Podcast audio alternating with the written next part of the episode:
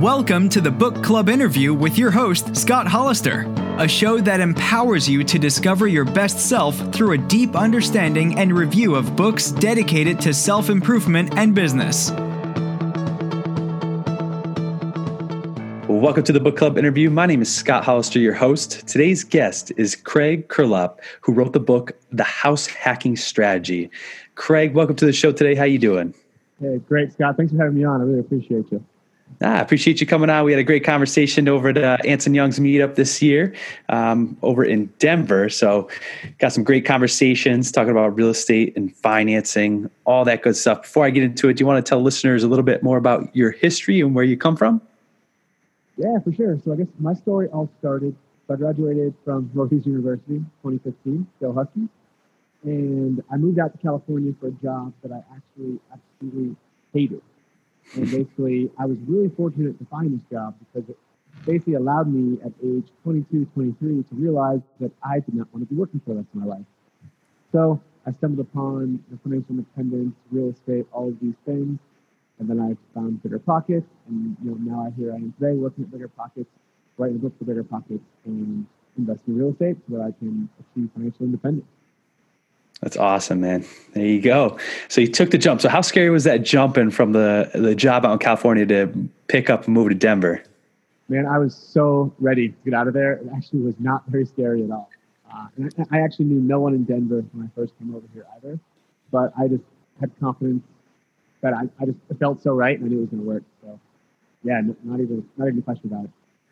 That's awesome. That's good to hear. It takes some guts though, but uh, it sounds like you're with the right company. Absolutely love Bigger Pockets, everything you're about, and it comes to fruition now that you, you're a published author. That's got to be pretty exciting, right? Yeah, it is exciting. I never never thought I would be there, but yeah, yeah really yeah. Yeah, humbled to be here for sure. Well, that's good. That's awesome. So let's talk about what are your, uh, you know, the, you know, you wrote the book you know on house hacking. Uh, i think it's one of the most important strategies you could start in real estate. I definitely echo everything you said about it. Phenomenal book. So what was that first house hack for you and how did it change your life? Yeah so the first house hack for me i moved to denver in april 2017 and i closed on my first property in june 2017 it did not take me very long. I really just wanted to jump in and get started. So that property was a duplex an up down duplex that is a mile and a half away from the office and just five blocks north of Denver's largest park in City Park. And so nice. what that duplex is, is a up down and it's two one bed, one bath units.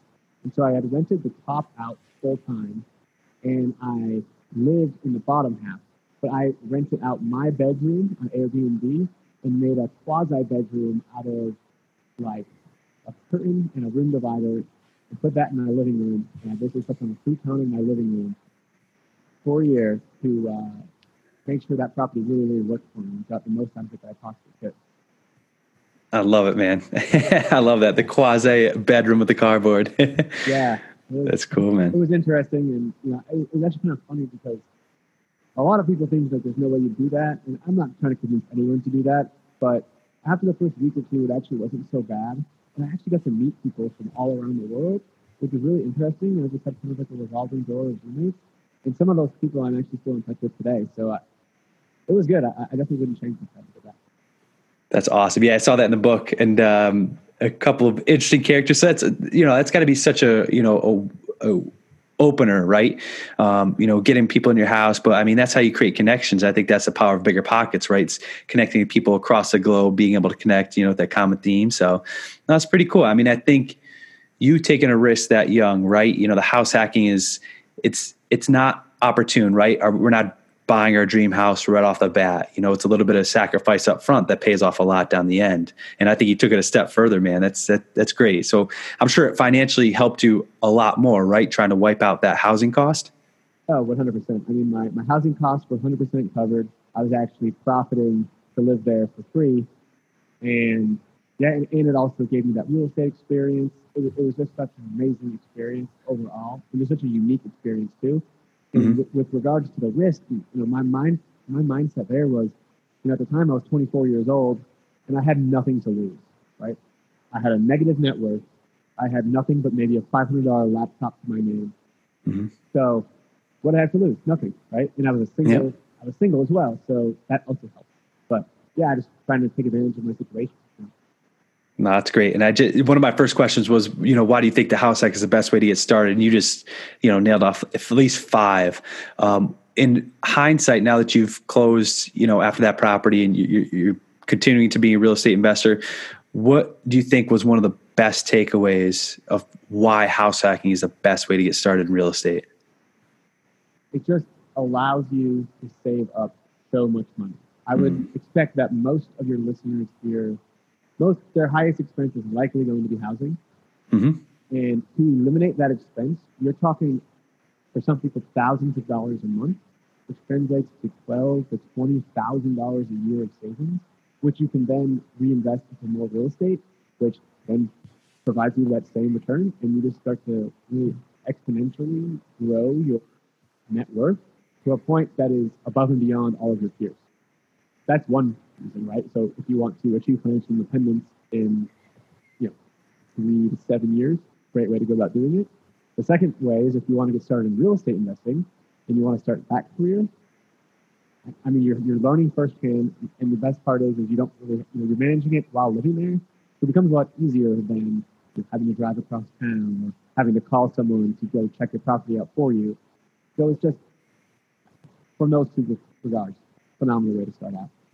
No, that's great. And you bring back uh, some some uh, Scott Trench uh, wisdom there. I remember Set for Life right there. I love how he attacked that. You know, try to wipe out your living costs, which is one of the most costly living expenses we have monthly, instead of that, you know, five dollar Starbucks coffee. You know, I, I, absolutely that. Yep. Yeah. Um, now, in terms of recommendations you have for a first time house hacker because you know not only is just buying a house a very stressful and new time for most people we're trying to buy an investment property on top of that which you know you know you got to figure out expenses how to manage. So anything that you would do different now that you've been through that process? So one thing i did is i bought that duplex first because i really wanted a duplex. Mm-hmm. but i realized that that strategy is probably not the best strategy I've since transitioned to this buy a single family home with 5% down, so I wouldn't have to waste my FHA. And I could rent out the rooms separately, and you make you can make way more from a cash flow perspective. Single family houses tend to appreciate a little bit faster as well, and they're much more liquid in terms that there's a lot more buyers out there for single family homes. So I think if I had to do it over again, I would probably actually start with a single family, but I actually did hmm. not even hear of that strategy at the time and now that's kind of what I'm pursuing. Interesting. And so that's your next purchase, right? You went from the duplex to the single.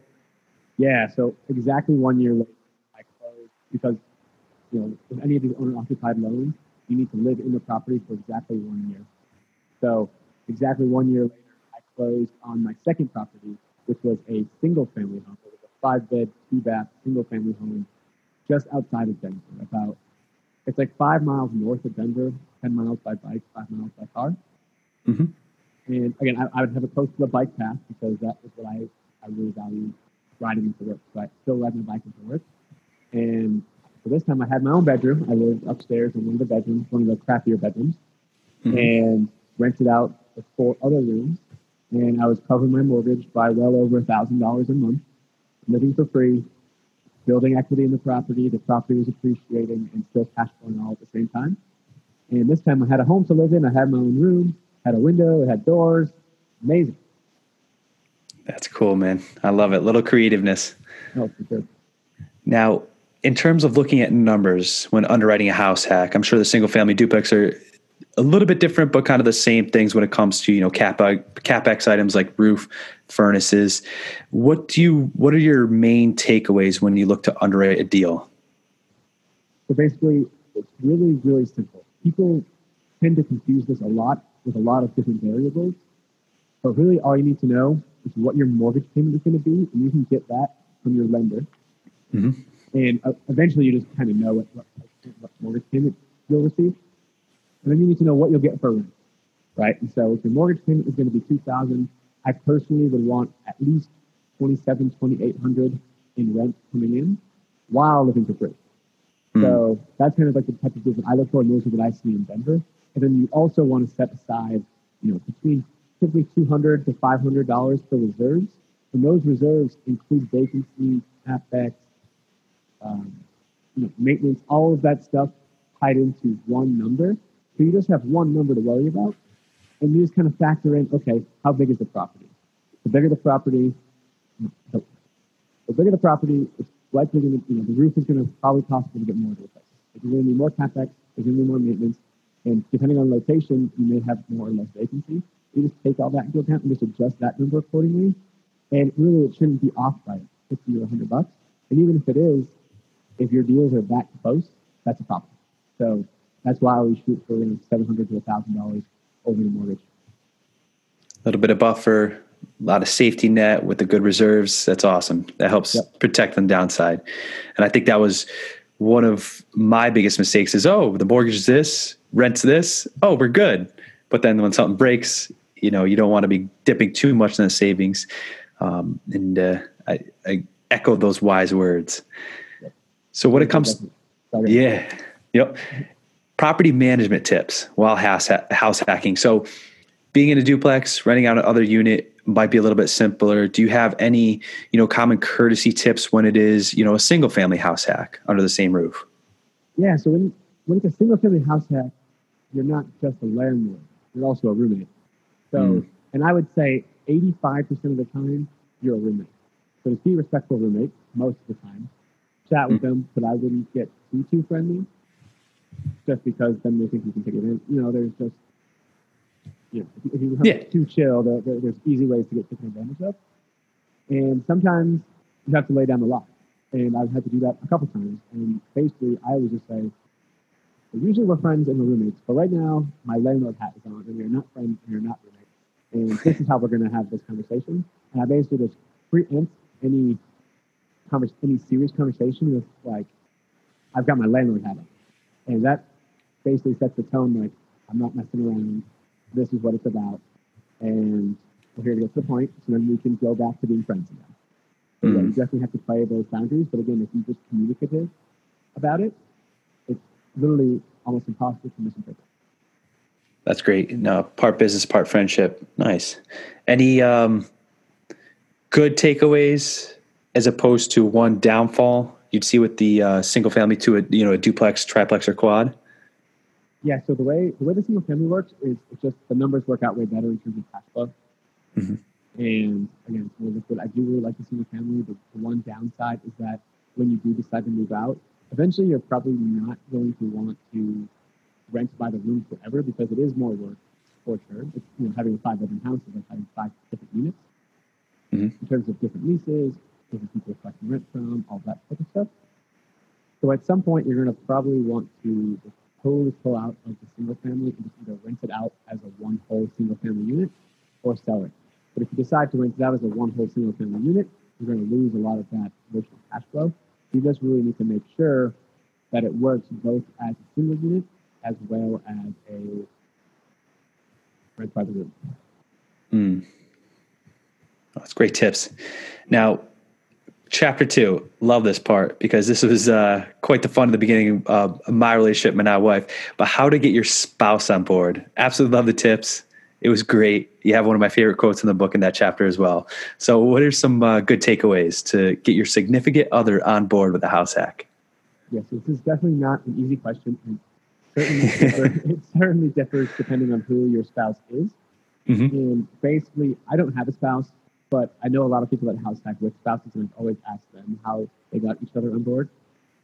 And typically, it's you plant the seed, give them Rich Dad Poor Dad, have them read a few books, Rich Dad Poor Dad, Set for Life, hopefully the house hacking strategy, and you basically just show them the numbers and show them how well it works and how how it can basically allow them to not work forever so then you can they can do the things that you guys like to do together right? I'm sure if you and your spouse want to have kids someday, I'm sure you're going to want to spend 100% of your time with your kids.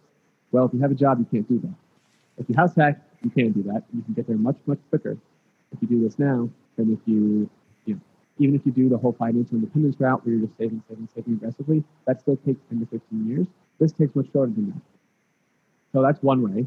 2 mm-hmm. is if you don't, if, if the kids and stuff isn't really a future and you guys are a little bit, if you're more into the travel type scene, well, how about you take a six month to eight month vacation and travel by yourself, and you would actually come back richer than when you left. Right? Not many people can say they can do that, but again, you want to do that when you're young, because that's when you can stay in hospitals and, and do all these things for super cheap. You don't mind taking bus rides or whatever it is, but you can take these long travel trips. And yeah, so I would just tease tease him or her with the reward and then show them how to get there through house hacking. Perfect. I love it. I, I, think that's the the tangible thing, you know, with the, with real estate in general. And then to get someone on board, it's once they see it in their hands, and it's not just something that's out there. Uh, it definitely helps. So love those tips as well. Mm-hmm. In in terms of speaking on the FIRE movement, so you just I don't know too much about it. I know it's pretty big out where you are in Denver. So is that just the saving model? You mentioned it quickly. A lot of so there's so many types of FIRE, but I would say the most conventional and basic is yeah, you just are super super frugal. You save, save, save, save, save, and you basically invest all of your savings into an index fund. The index fund provides you a return, and once the amount in your index funds is 25, or once you're yeah, once sorry, once the amount in your index funds is 25 times higher than your annual expenses, you're officially financially independent, and that's mm-hmm. it. So it's crazy simple, absolutely doable. It's just unless you're a, even if you're a doctor, you've got tons of and stuff. So unless you're making an extreme amount of money, it's almost impossible to do this in like three mm. to hmm. five years. Their timeline is more, you know, 10 to 12 years, which is still great. You know, if you're starting mm. at 24, you're going to be retired by 34, 35, no problem. So that is kind of how that's like the difference, right? With house hacking, you're going to get properties cash from you 500 to 1000 dollars a month. After three properties in three years, you're financially independent. Mm. So I pretty much went from a negative net worth on my first one, and when I closed on that in June 2017, to financially independent now in September 2019, with the three house hacks that I have, because yeah. I made them work, right? No, that's that's exactly the same thought. I mean, I I think that's why we all love real estate so much is because anybody can do it and it happens quicker than you think once you do it right. And I love that. Now, in terms of financial independence, so what does that mean for you personally and what's your definition? Yeah, so the definition is just basically the little definition is to have enough passive income to satisfy my expenses so that I can not work for the rest of my life and mm-hmm. totally happy. Now, why I want to do that is because one, I really want to travel and do those kind of things. So I'd love to take a couple years to travel. Two is it puts you in a position where you can play to win rather than play not to lose. Mm-hmm. So what I mean by that is most people who go to W two jobs play not to lose because it's a very safe bet, right? They come home, they have they need that paycheck, and if they lose that paycheck, they they're scrambling to find another job. Whereas when you're playing to win, I could go into a, a, a, new a new startup company that I think that I really believe in their mission.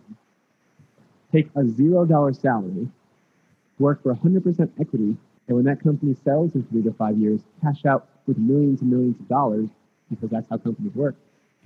Whereas the average person will need to take their seventy to eighty thousand dollars salary, maybe a small portion, but that will amount to maybe thirty to fifty thousand dollars rather than the millions of dollars that you would if you could just take zero salary. Mm. I love that shifting the power to you instead of the employer. You know? Exactly. And it, it, also, you just have so much more negotiating power too. If you don't need a job, you just want a job. Mm. There's just really almost no downside to it besides the work you have to put in up front. But honestly, it's pretty fun you start doing it. Oh, that's amazing. I think the best thing that you mentioned too was you started with your definition, but then you attached your why right after it yeah, I, I, think you need to have a why that's greater than I want to be rich or I want to have a lot of money because that won't be sustainable. You need something that is just beyond the power of money to really keep you going and keeping you waking up in the morning to actually achieve this goal. Mm-hmm. So, from what I'm gathering from our conversation, it sounds like you're a huge traveler. So, is you know, is that so? You've mentioned a few times financial freedom, travel the world. So, what are some great places you've been, and what are some places that you want to hit? Uh, oh man, yeah. So, hit up my favorite subject.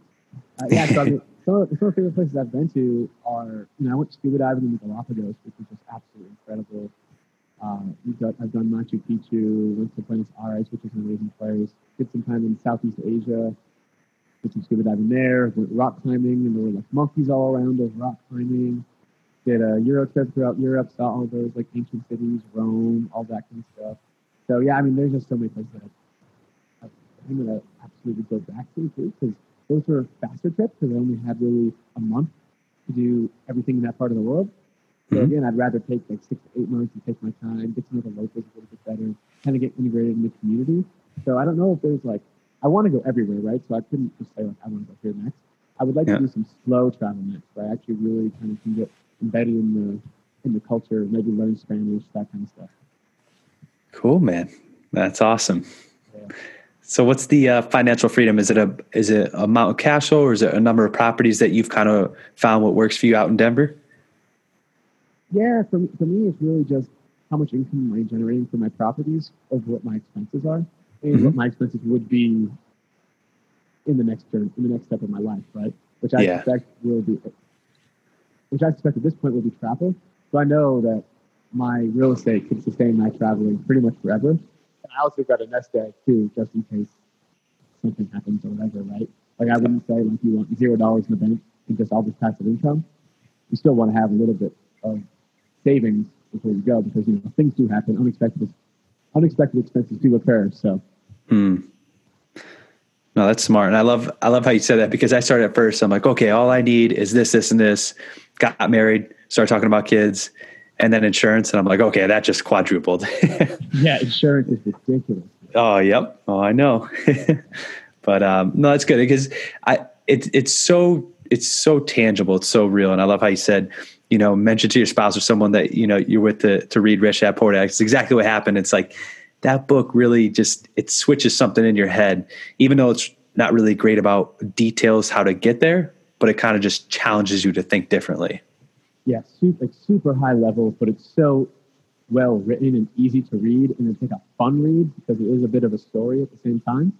Mm-hmm. And yeah, it's an incredible book. If you haven't read it, I think it's the number one best personal finance selling book of all time. And reasonably so. So yeah, definitely pick that up.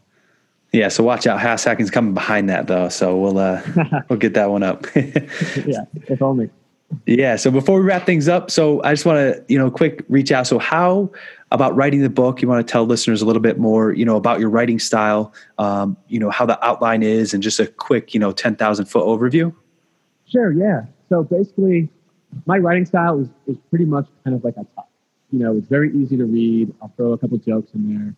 Very light read. It won't, again, I think you'll be able to breeze through it pretty quickly. The way the book is laid out is that the first couple chapters are going to explain what financial independence is, how you can get there in just a few short years, and, how, and why house hacking is such a powerful tool to get there, and why it is frankly the best investment tool, including how you can just get returns of well into 100% plus on every single deal that you do. Mm. And by return, I mean what that encapsulates, you know, the cash flow, it encapsulates the loan paydown, it encapsulates the appreciation of property, all of those things based on your down payment that you put down. Usually, you'll get your entire down payment back within the year, which is the definition of 100% return. Mm-hmm. So I'll talk about all that. And then there's also, and then I'll go into the details, but okay, how do you screen for tenants? How do you find, how do you find the neighborhood to invest in? How do you find the right property to invest in? What house hacking strategy works for you? How do you screen tenants? How do you set up your short-term rental that's just kind of you want to do the Airbnb type route? How do you manage all these tenants? All of these things are all in the book in very good detail. And there's also at the end of each chapter, I have a case study of basically 10 or maybe it's 14 random at the end of each chapter. So however many chapters there are, I think there's 14 chapters. There'll be 14 case studies of normal people who have house hacks and I and have done so successfully and I'll tell you that I did not interview a single person that have not done it successfully. So mm. 14 for 14. If you include me, it's 15 for 15. you know, and, and Scott, it sounds like you had done it, and if it was a success for you, it just seems to work almost every time if you know what you're doing. So if you're doing this research, then you likely know what you're doing. Correct. Yeah, this is this is a phenomenal book. I wish this was written before I bought mine because I think it would have just sped up my education curve a little bit more. And those, you know, end of the chapter case studies were a nice touch. I love how you put those in there. Yeah, and again, with almost every other person as well, you'll see that it's not about the money. It's all about the why. And the why has nothing to do with money in most of these cases. So again. Well said. I love it. All right, Craig, before we wrap things up, you want to tell listeners a little bit more where to find you and a best place to purchase the book. Yeah, for sure. So you can find me on Instagram. I'm at the FI Guy, T H E F I G U Y. You can also find me on Facebook or Bigger Pockets. And you can find the book if you go to www.biggerpockets.com slash house And that is pretty much it. Yeah. Awesome, man. Really appreciate your time today. Thank you so much for coming on, Craig. Thanks, Scott. I really appreciate you having me. Thanks so much for listening to this show of the Book Club interview with your host, Scott Hollister.